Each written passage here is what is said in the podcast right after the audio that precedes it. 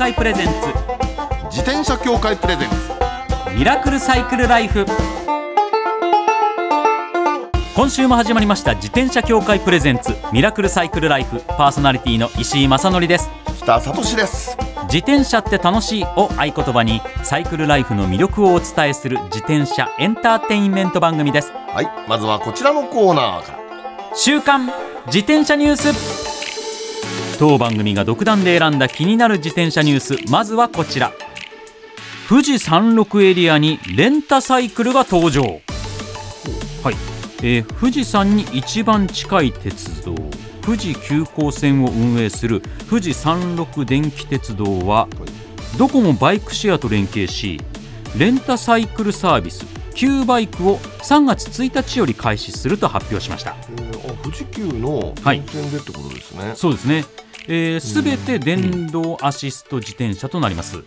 このなんか写真ありますけど、えー、今写真。これあれじゃないですか？あの東京でよくあるあのドコモの赤チャリってやつでしょ？そうですね。あれを運用するんだ、っていうことみたいですでねも。レンタサイクルなんですよね。そうですね。シェアサイクルじゃない。シェアサイクルではないですね。ドコモバイクシェアと連携してレンタサイクルのサービスというなるほことで、ど。はい。うん。えー導入するのは、うん。富士山の絶景スポットとして人気の荒倉山浅間公園やレトロな街並みが楽しめる下吉田駅とこれうどんで有名なところ。ああそっか。であと大学生が多く利用しにぎわいのある鶴文化大学前駅の2駅。ははははいはい。えー料金は下吉田駅が1時間1100円。鶴文化大学前駅が330円ということですこね、れやたら違いますね。まあ、学生がうん足として使うっていうこととま文化大は、い。大学前はね。それで下吉田駅はやっぱりいろんなその公園とかレトロな街並みを巡る観光の光値段だ。っていうことかもしれなですないるほどね。これはまあその、うん。ドコモバイクシェアのうん。サービスをうん。使うのでスマートフォンのみで自転車の貸し出し返却手数か料金の支払いまでができるということなのでどなるほど。そこら辺のシステムを使っまあ、使たってでそれで、えー、とレンタサイクルで、はい。えー1時間とか、ね、1日とかそんな感じの利用するんでしょうね、はい。おそらくね、今その方がねうん、人でも使わなくて済む人いろんな意味でもいいですもんね、はい、こういった形の取り組みが広がっていけばまたいいですよね。はい、じゃあ続いてのニュース参ります。はいはいはい車道で転倒した自転車の男性を高校生が保護。はい、これ埼玉県警朝霞署ですね、は、えー道路を自転車で走行中に転倒して頭を打った男性を安全な場所に移動させるなど救助したとして志木市在住の高校3年生タバ君に感謝状を贈呈しました。えー昨年の12月14日の午後1時5分ごろ、志木市の交差点で倒れている86歳の男性を発見。頭から血を流し立てない歩けないなどと話したため119番通報さらにですよ。はいはい。安全な場所に移動させ、救急車が到着するまで近くの集会所から椅子を持ち出すなど保護活動に専念しました。あなるほどね。タワさん偉いですね。うん偉いっすよ、うん。でタワさんはね高校のサッカー部員で、うん。去年の夏のインターハイにも出場してるんですって。え。はい。困っている人がいたら助けるのが当たり前。当然のことをしただけだが嬉しい。というふうに話してるなんかあれですね。道徳的な高校生いやもう素晴らしい。でもなかなかここまでできないじゃないですか、いや思います。119番までするはできるけどそうなんですよ。いろんなその後の行動。ってってぐらいのね、それぐらいでね。いやこれは素晴らしいですよ、ぜひぜひねこういったことまあね、はい。本来はねこういった事故がより少なくなるがベストですけれども、もちろんこういったことがありますから、うんあったらこうするべきと。そうですよいやいや日本まだまだまだ捨てたもんじゃないぞ日本の若者とは。い。いうことですよね。本当にありがとうございますという感じです。以上週刊自転車ニュースでした。この後はゲストコーナー先週に引き続きラジオやイベントの MC などでご活躍。丸山カレンさんをお迎えします。自転車協会プレゼンツミラクルサイクルライフこの番組は自転車協会の提供でお送りします。自転車協会からのお知らせです。スポーツ用自転車の場合きめ細かいメンテナンスも必要ですね。だからしっかりとした技量や知識を持ったスタッフのいるお店でお買い求めいただくことがとても大切なんです。そこで誕生したのが SBAA プラスです。この SBAA プラスとは一定の実務経験と十分な技量を持ち自転車協会主催の試験に合格した販売者の方にだけ認定されます。今回制度が一部改正になり認定者にスポーツ用自転車安全整備基準に基づいた整備を受けてもらうと SBAA プラスマークを貼ってもらうことができます。だから SBAA プラスマークはしっかりとしたメンテナンスを行った安全安心の証と言えます。SBAA プラス認定者のいるお店でメンテナンスを受けて快適なサイクルライフをお楽しみください。SBAA プラスについての詳しい情報は自転車協会 SBAA ホームページ SBAA-bicycle.com まで。さあ、ゲストコーナーです。先週に引き続き、ラジオやイベントの MC などでご活躍、丸山カレンさんです。よろしくお願いいたします。よろしくお願いします。よろしくお願いしますはい。カレンさん、はい。身長っておいくつぐらいですか？身長158センチです。ああ、じゃあもうやっぱ同じぐらいだ。あそんなもんです僕、か僕、全く、いや、僕のはちょっと低いかもしれないですね、そうしたら。でもそうするとね、先週も乗ってらっしゃる自転車の話で、大きいサイズと小さいサイズがある車種だっていうの、なかなかロードバイクで、そういったサイズ感出会えないじゃないですか、背が低いと。そうですね。それも含めてやっぱ運命の出会いだったんだなって感じしますでね。ねそのデローザのねロザリオ、はい。ロザリオってねあロ ロロザリオはロザリオは 名前。名名前。カレンさんがん。ご自身の自転車につけてる名前なんですね、はい。ロザリオはね。アバンってモデルはね、はい。あのもともとで言うとあの大きいのもちっちゃいのもあるんだけど、ちっちゃいのが白くなんですよ。でそれでね若い女性っていうのが小柄な女性にぴったりなようにできてるってやつでね、あれはいい自転車ですよ本当に。うん、もうずっとずっと大事にしようと思います。うん。出会いがあったんですね。はい、えー丸山カレンさんは大阪府のご出身で現在渋谷のラジオ渋谷自転車部にご出演。ロードバイクフルマラソンに登山トライアスロンとスポーツが大好きランナー向けアプリライブランではトレーナーとしてランナーをサポートされています。ということでもう運命の出会いでそのロザリオちゃん、はい。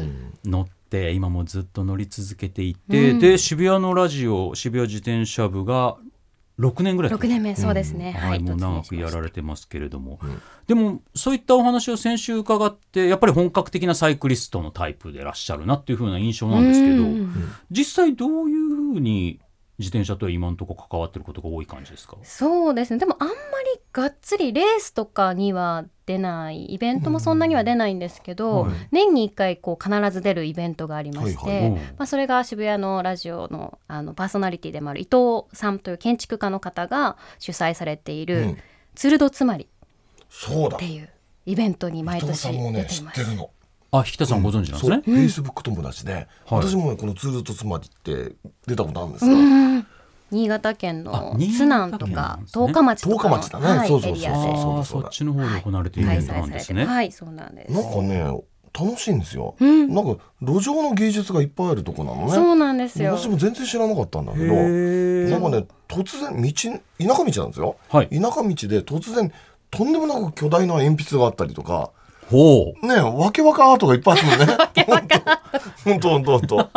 いやでも楽しいんですよ。本当に。そうなんです。あのツールドつまりは3年1回あのエリアで、うん。あの大地の芸術祭っていうイベントがあって、あそうだ。それに合わせて最初は開催されてたんですけど、うんうんうん。そうなんですね。そあその大地の芸術祭は知ってます？わああのエリアなんですそうねですそうです。はあそこを巡るっていうのが、うん。それは毎年自転車のイベントは毎年やってます。それは割とこうレース志向なツールドってついてるけどレース志向というよりはファンライド的な本来的。そうですね。感じのイベントなんですか？はい、もあうエイドもたくさんあって、ええありましたね。それすごくいいのおもてなしな感じがね。すごい食べちゃいますよね。ね あ出た。あのいっぱい走るのになぜか太って帰ってくるイベントですね。そっち系ですね。そっち系そっち系。です本当に。美味しいものいっぱいあって。もしかしてそれの元祖みたいな感じかもしれないえー、元祖。うん、元祖とまで言わないけどでも昔からその路線、あそうなんですね。もういきなりね10キロぐらいで満腹になっちゃいました。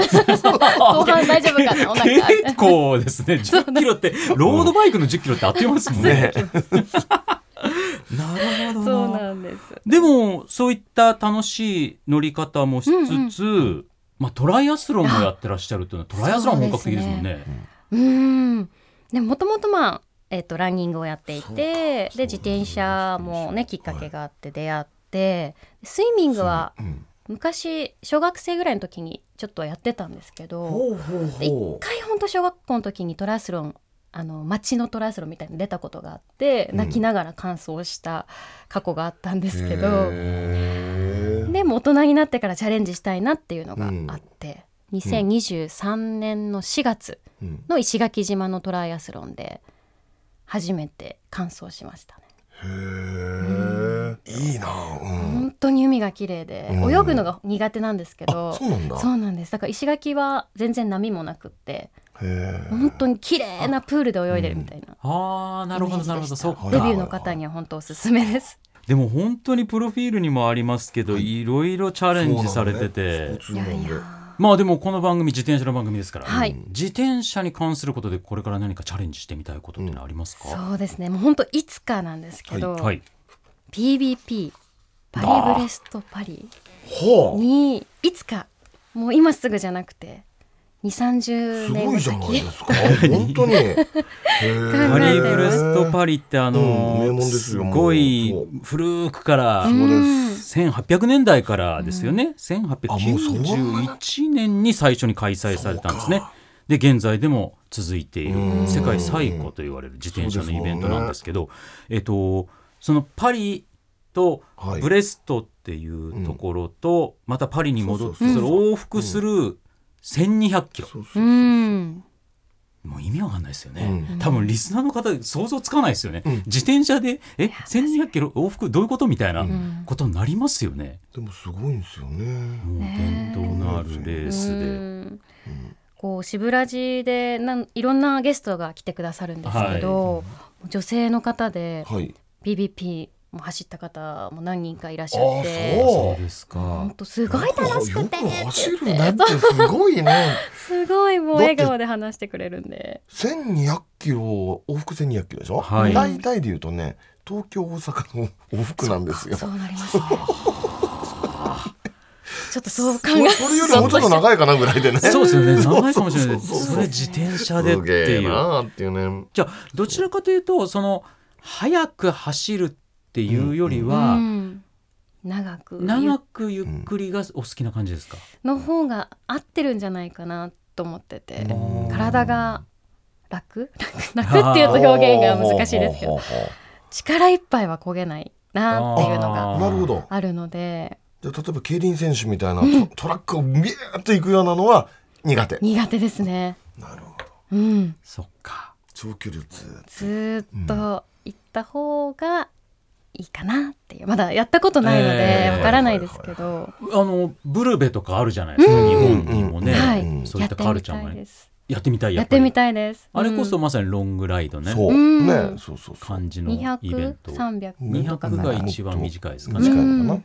そこから600とかね。600とかいろいろありますけども、うん。あーブルベはじゃあ合ってるかもしれないですね、うん。いつかチャレンジしたいなと思ってます。もうブルベは結構日本でもたくさんやってるとこありますよね、そうですよね。ありますもんね、うん。うん結構あれは確かに僕も一回だけミニベロで参加してたんですけど、まあ、ミニベロで無謀なことしたからあの見事にダメだったんですけど完走できなかったんですけど。だって話聞くともうかなり追記なねはい。あまたコースで先ね週に引き続き出ました追記。追記いただきましこれきついの略。略略じゃないですね。業界用語。バージョンですよ昭和の業界人なので、た今週もありがとうごでも本当にそう楽しかったですね。だからその、うん。やっぱレースみたいに追い抜かなきゃとか早く行かなきゃっていうもちろんタイム時間制限はあるんですけど、うん。そこさえクリアできてれば自分のペースで走ることができてっていう意味で言うとなんかすごく経験として良かったなっていう。おー。大先輩だ。よろしくお願いします。僕は全然本当にその一回きりなんですよ。ミニベロミニベロででも行くもんじゃないです。とりあえずは。多分そうですよね、本当に大変です。うんい。やーでも本当に、はい。その渋谷のラジオ渋谷自転車部もう6年とい。うことで、うん今後も自転車に関する活動をたくさんされてい。くと思い。ますけども、はい。自転車を通してどんなことをこれから伝えてい。きたい。ってい。うのはありますか、なんかこうツール・ド・ツマリとかで、まあ、いろんな、ね、田舎とかに行くとやっぱりおじいちゃんとかおばあちゃんとか結構会う機会がたくさんあって。はいはい。結構応援してくれるんですよねそうなんですよ。地方行くと。そうそれが本当に嬉しくって、でそういう機会をもっともっと増やしたいなっていう思いがあって、うん。でまあね年に1回しか会わないけど今日も今年もまた元気で会えたねっていう機会をいろんな場所でいろんな方々とこうつながっていきたいなみたいなのは、うん、自転車、まあ、ツルドつまりきっかけで思うようになりましたね。そううね。んですね、そういったイベントもねこう全国的にうん。今も増えてますしね、でまあコロナ完全に明けたとは言えないですけど、うん。コロナがだいぶ落ち着いてきてそういったイベントも少しずつね、うん。復活してきてますからリスナーの皆さんもなんかいそういうの参加してみたいけど、なかなかね最初の一歩目が勇気いるじゃないですか。そういうの参加するのってね、うん。お友達がいたりすればきっかけでいけますけど、ぜひぜひ思い切ってね、うん。本当です。2024年は行ってみて、楽しんでもらえたら嬉しいなと思いますね。ツールドつまりもいいし、うん。であのねサイクルエイドっていうのがあって、でそれもね私も毎年出てるわけですよ。俺もいいよ。猪苗代湖をぐるーっと一周して、で太って帰ってくる はい。なんか似たような。みたいな。ただねあのーサイクルエイドは、はい。コースが楽じゃないですか。そうですね。そんなにねあの湖の周りだから、アップダウンがそんなないんですよ。だからまあ初心者向きかなっていうのはあってね。いいですね、はいでもいろんなレベルで選べるのもいいですよね。うんそうそうそうですねたくさんイベントによって全国見てみると割と結構あったりするんでね、あの選んで参加していただければいいなと。そうですね。ね、サイクルエイドはうん東日本大震災のねそうです復興も。含めたイベントで福島で行われてるんで。はい。まあ、今回ね能登半島の地震ありましたけれども、なんか自転車でねそういうところでもねなんか協力できることが何かあるならねあるとね、いいんね、だそけど本その。現地の人たちにつながってという今のね、丸山さんの話も含めて、うんなんか自転車で何かできることあったらそういうの積極的にもしそういうイベントがあったら積極的に参加したいなっていうのがありますね。うんやってますはいさあということで丸山カレンさんからお知らせがございます。はい、えー各週でお送りしていますあの渋谷のラジオ渋谷自転車部、土曜日の20時から21時お送りしてますので、はい。ぜひお聞きいただければと思います。はい、この渋谷のラジオっていうのは、はい。あの渋谷のその地元ラジオラジオ局じゃないですか。はい、あのいろんなとこから聞けるんですか？そうです。イはい。ンターネットからも聞けますし、ほうあとアプリがあるのほうで、はい、そちらからでもお聞きいただけます。そうですね今そういった地域そうなんですよのねラジオって今全国で聞けちゃうんですよね。そうなんですだぜひぜひ皆さん聞いていただきたいと思います。はい。はい。ツールドつまりは今年はいつ予定されてるん今ですか？年はまだ開催日は公表はされてないんですが、毎年夏頃にあ、そうなんですね。8月末か9月頭ぐらいはい。なるほど。だと思うので、ええぜひそのあたりスケジュールを開け。ていていたちょっとチェッだけると。クしていただいはい。て、それも決まれば渋谷自転車部の方でねアナウンスありますもんねあ、。そうです。もちろんあります。はありがとうございます。ぜひぜひお聞きいただければと思います。ということで最後に、普段安全に自転車に乗るために心がけていることを教えていただきたいと思います。はい、まあ、乗る前の点検ですねブレーキが効くかとか、ライトちゃんと、はい、つくかとかうん、あとは、まあ、無理のないペースと距離設定、うん。もうこれはマストにしています。無理しない。そう、ついついねテンション上がってると無理な設定しちゃうんですよね。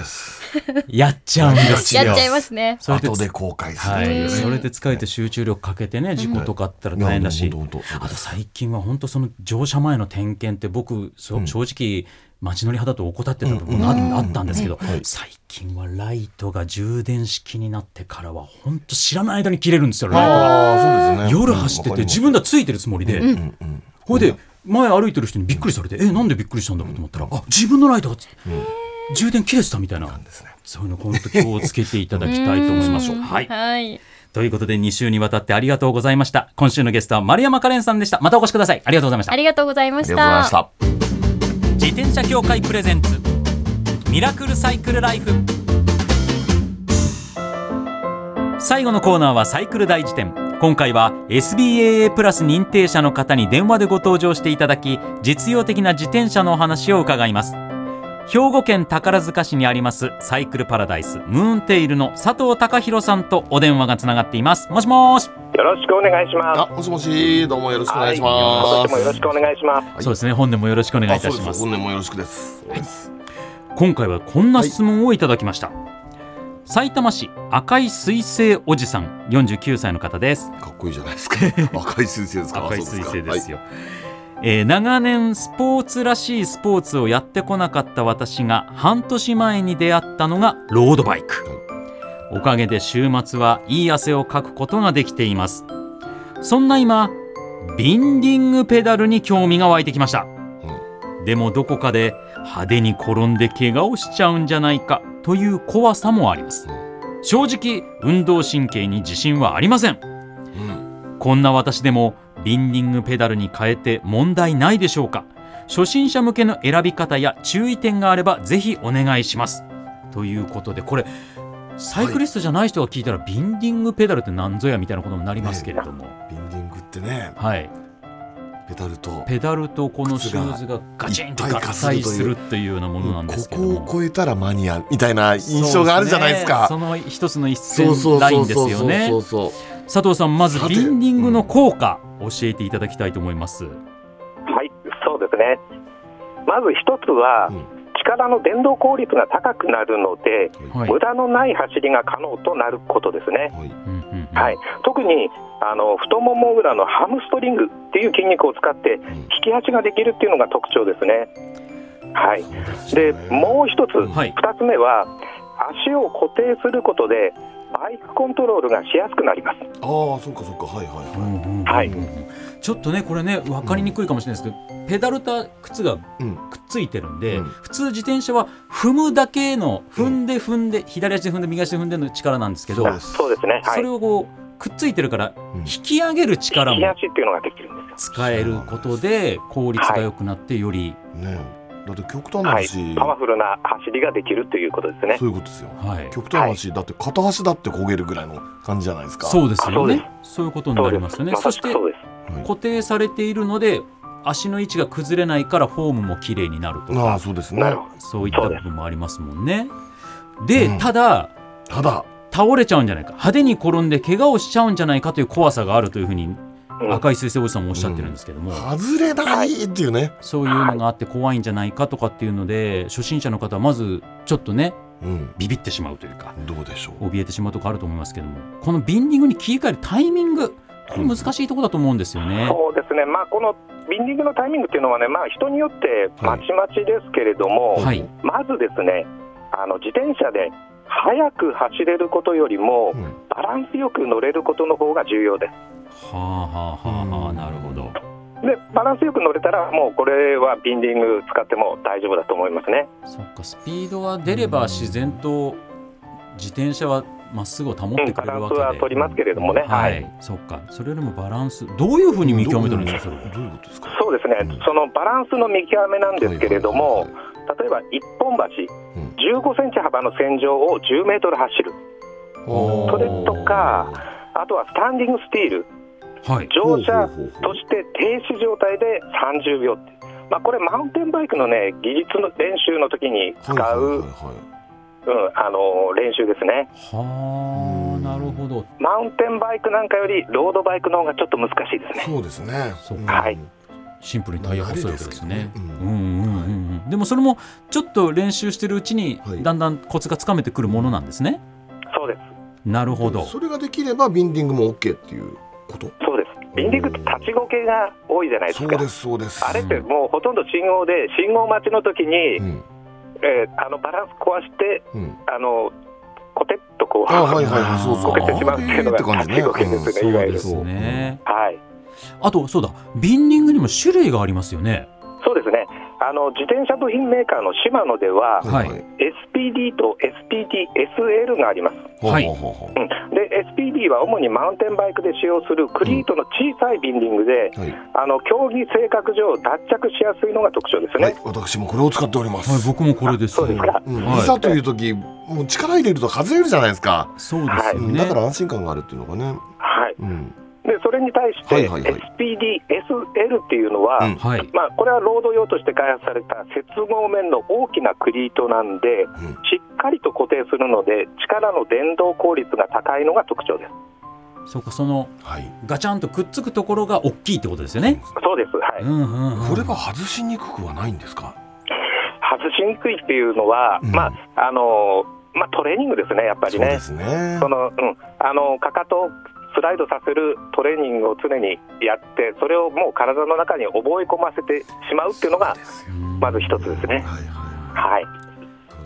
まあ、あの SPD と SPD、SL とありますけれども、うん。はい。まあ、脱着、ね、あの容易な SPD っていううん。マウンテンバイクタイプですね、はい。から始めるっていうのが、まあ、いいと思いますね。あまあそうですね、でちょっとそれを購入する前にそのバランスの見極め一本橋やスタンディングスティールこういったことをちょっと自分で試してみると。はい、いやぜひぜひ赤い彗星おじさんこれもしてみてください。ビンディング一回つけて慣れたらねそう。全然違いますからね、うん。あのーやっぱり一旦そっちに行くと帰ってくる人いないんですよね。はい。うん、ですからぜひぜひこちらの世界へようこそという感じで赤い彗星おじさんやっていただければと思います。